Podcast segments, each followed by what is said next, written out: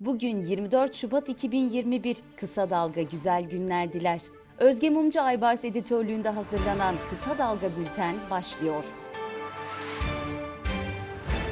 Gündemdeki siyaset haberleriyle başlıyoruz. İçişleri Bakanı Süleyman Soylu'ya Türkiye Büyük Millet Meclisi'nden yanıt veren HDP eş genel başkanı Pervin Buldan, çözüm sürecinde bize, partimize vaat ettiklerini elbet açıklayacağız. Açıklamazsak namerdiz dedi.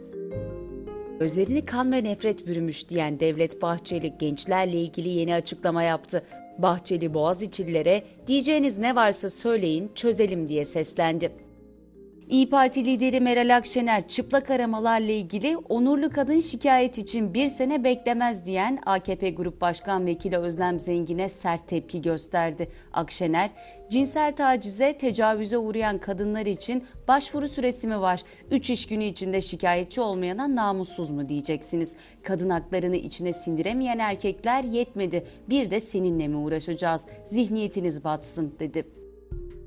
CHP Genel Başkanı Kemal Kılıçdaroğlu aracı firma Cayman İlac'ın 1 milyon doz aşıyı Çin'den getirmesiyle ilgili açıklamalarda bulundu. Kılıçdaroğlu, ücretsiz olarak ithal edilen 1 milyon doz aşı Devlet Malzeme Ofisi'ne her dozu 12 dolardan fatura edildi mi, edilmedi mi diye sordu.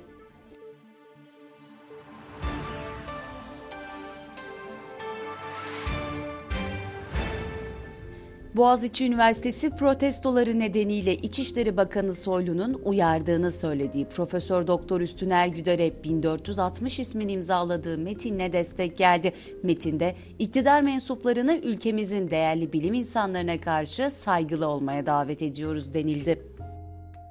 Anayasa Mahkemesi gazeteci Hakan Aygün'ün tweetleri nedeniyle tutuklanması ile ilgili hak ihlali kararı verdi. AYM, halka kim ve düşmanlığa tahrik suçunun oluşması için somut kanıt gerekli dedi. Kemal Kurkut'un vurularak öldürülmesini fotoğraflayan gazeteci Abdurrahman Gök'e uygulanan yurt dışı yasağı kaldırıldı.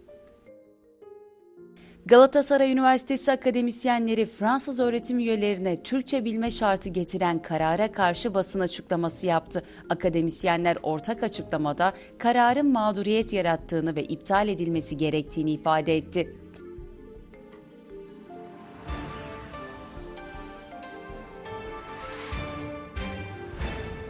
Kırklareli Belediye Başkanı Mehmet Siyam Kesimoğlu CHP'ye geri döndüğünü açıkladı. Kesimoğlu 31 Mart yerel seçimleri öncesinde partisinden istifa etmişti.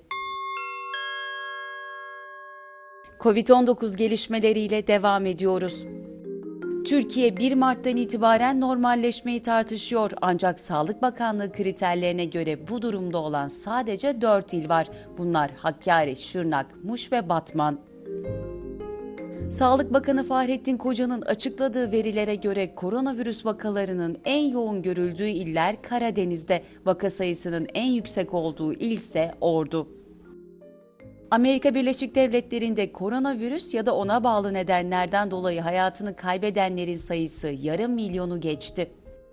Uluslararası Hava Taşımacılığı Birliği dijital COVID-19 seyahat kartı uygulamasının birkaç hafta içinde çıkacağını duyurdu. Dijital kartlar ücretsiz olarak indirilebilecek.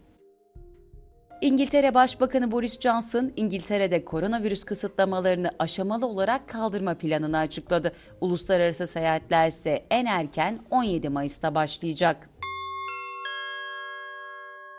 Ekonomi haberleriyle devam ediyoruz. Cumhurbaşkanı Erdoğan kısa çalışma ödeneğinin Mart ayı sonunda kaldırılacağını açıklamıştı. Uzmanlar uygulamanın kalkmasıyla birlikte işsiz sayısında artış olabileceği uyarısını yapıyor. IMF Başkanı Kristalina Georgieva, COVID-19 salgını nedeniyle ekonomik toparlanmaya giden yolun oldukça belirsiz ve düzensiz olduğunu belirtti. Bunun hem ülkeler arasında hem de ülkeler içinde eşitsizliklerin artmasına neden olduğunu söyledi. Sırada dünyadan gelişmeler var.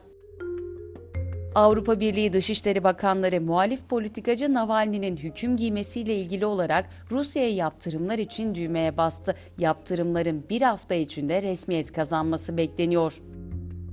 Gözaltındaki iki vatandaşı nedeniyle Çin'le ilişkilerinde gerilim yaşayan Kanada'da parlamentodan hükümeti zorlayacak bir karar çıktı. Avam Kamerası Çin'in Uygur Türklerine ilişkin politikasını soykırım olarak tanıdı.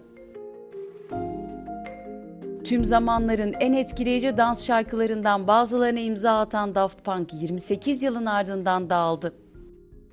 Clubhouse uygulamasındaki konuşmaların başka bir sitede yayınlanabileceği ortaya çıktı. Son olarak kısa dalgadan bir öneriyle bitiriyoruz. Türkiye'nin en kıymetli toprakları, ormanları, kültür ve tarım alanları talana açık durumda. Üstelik nerede neyin planlandığından kimsenin haberi yok. Çünkü bu bilgiler gizli. Mehveşev'in arka planda maden talanının nasıl yapıldığını anlatıyor. Kısa Dalga.net'ten dinleyebilirsiniz. Gözünüz kulağınız bizde olsun. Kısa Dalga Medya.